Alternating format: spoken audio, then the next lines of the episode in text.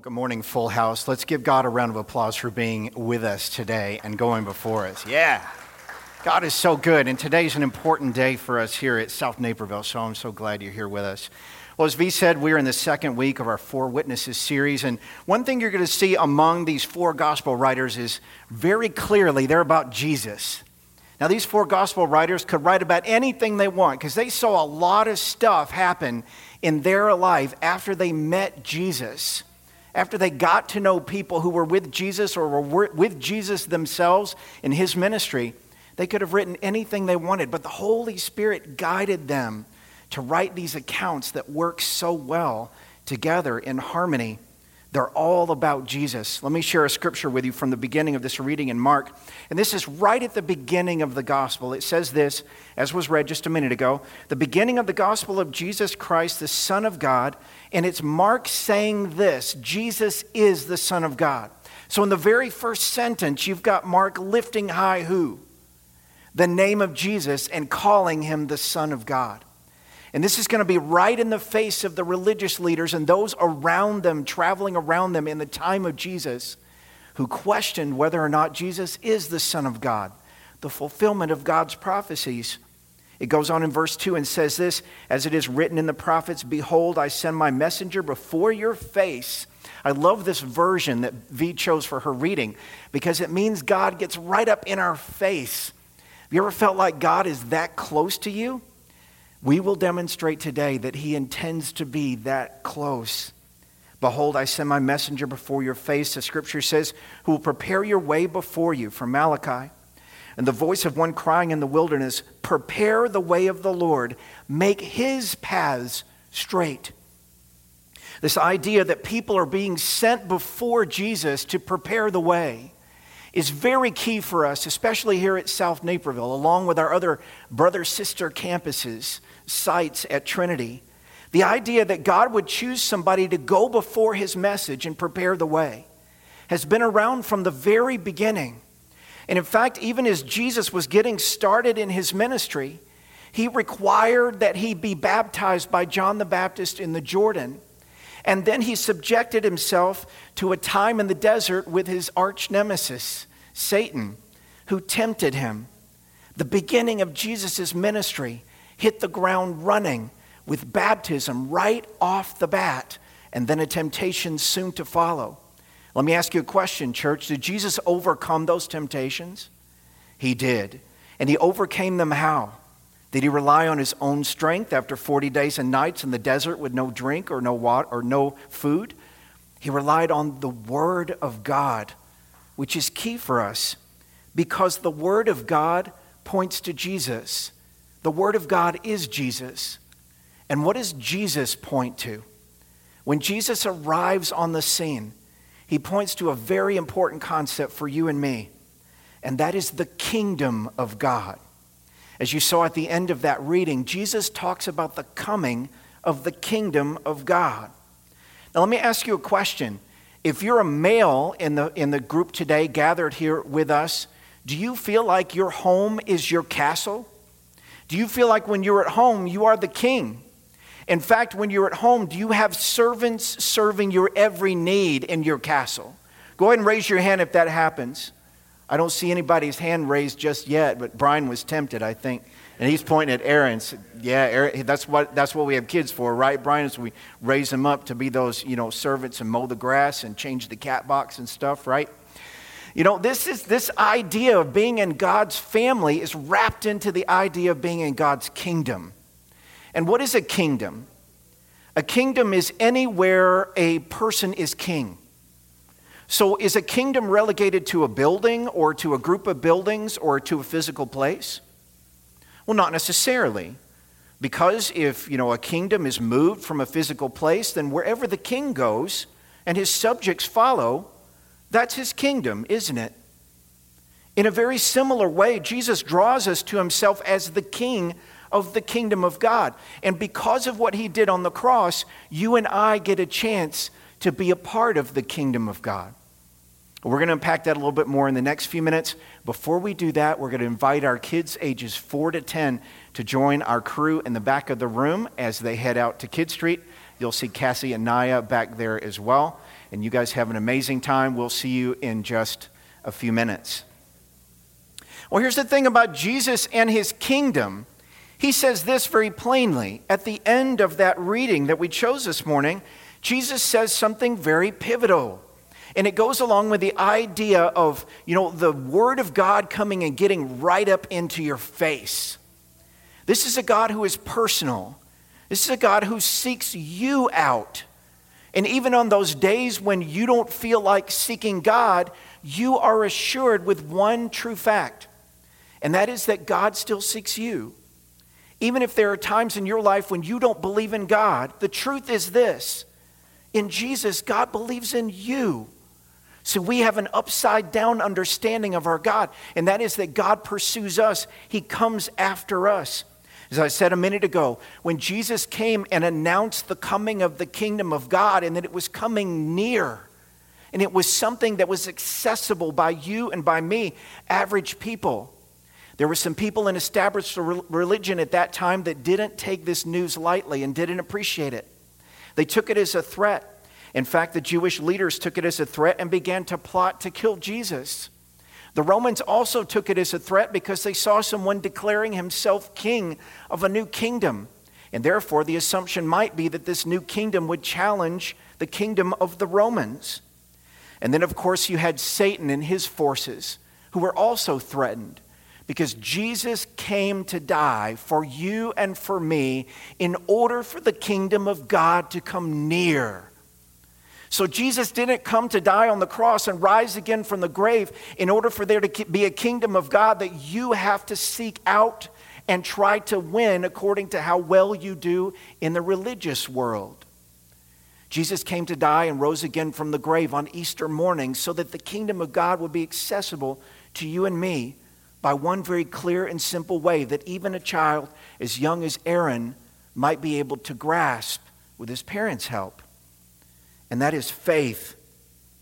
That message rounds itself out in this way the kingdom of God has come near. And then Mark says this he says, repent or turn from one direction you're going into another direction. And he says, along with the repent, he says, believe. And that word believe, we understand to mean this we believe in such a way that it incites action. We believe in such a way that it calls us to respond. And the key concept there is trust. But something that really hits home for us is that this idea of repenting and being baptized is a y'all concept. Now, everybody, go ahead and drop your jaw and say y'all. Y'all is a fun word to say. I grew up in southeast Tennessee, and we would say y'all in about every other sentence. And it would mean about six or seven different things depending on the context. But something I want you to see here is when Jesus has this command out before us in his word repent and be baptized. He's talking about us as a y'all. He's not talking about just you independently repenting and being baptized. He's talking about you as a family repenting and being baptized, turning from one belief system and one way of life to another one that Jesus has laid out a path for and prepared the way for. It's kind of the idea of trusting and turning as a community, as a believer base, as a family. We're given the opportunity to trust and to turn, not just once at the beginning or not just once at the end, but how often? Every single day. God gives us the opportunity to trust Him and turn.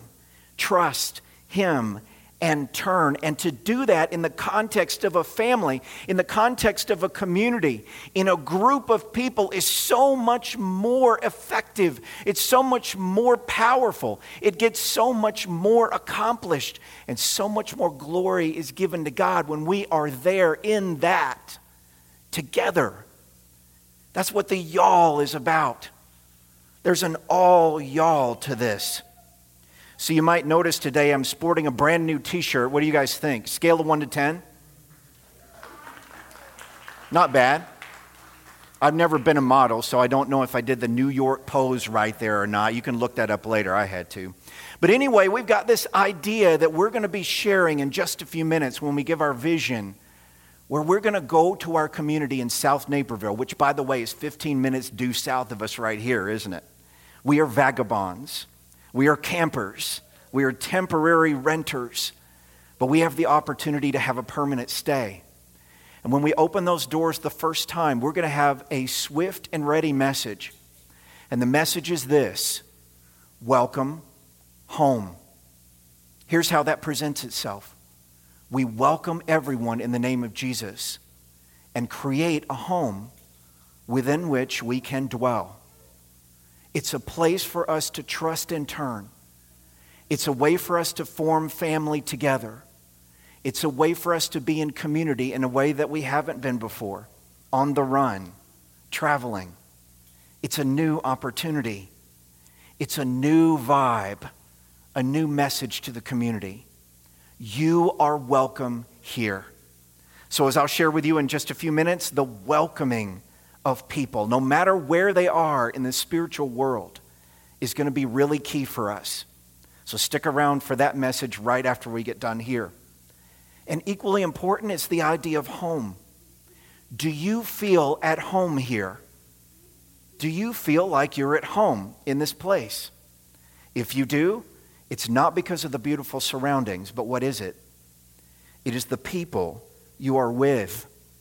In fact, we felt this just last week when 90 people came out and joined us for Easter Sunday worship.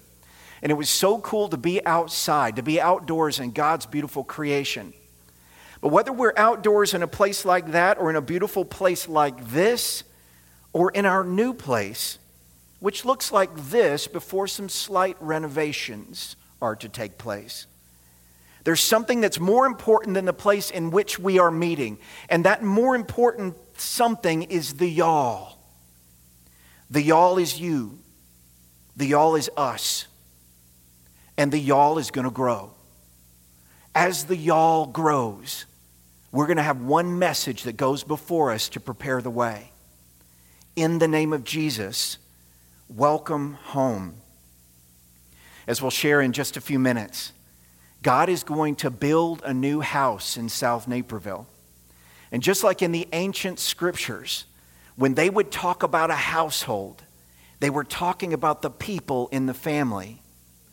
God is going to build a new household in South Naperville. And he's going to start with y'all. He's going to take the y'all and grow it. And as there are more of y'all, more of us, we're going to have one message out in front of us through the power of Jesus' work on the cross, rising from the grave, leading us into a resurrected life. Welcome home. Welcome.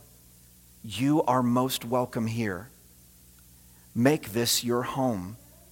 This is your place. I would submit today that the message of the gospel shows how Jesus does that. It shows how Jesus stands up to the religious leaders and the political powers of the day to demonstrate a message to people who don't think they deserve to be home with anyone else in a spiritual family. Jesus demonstrates it throughout because of his work, not because of ours. We can say, Welcome home. I'd invite you to pray with me. Dear Jesus, thank you so much for your great power.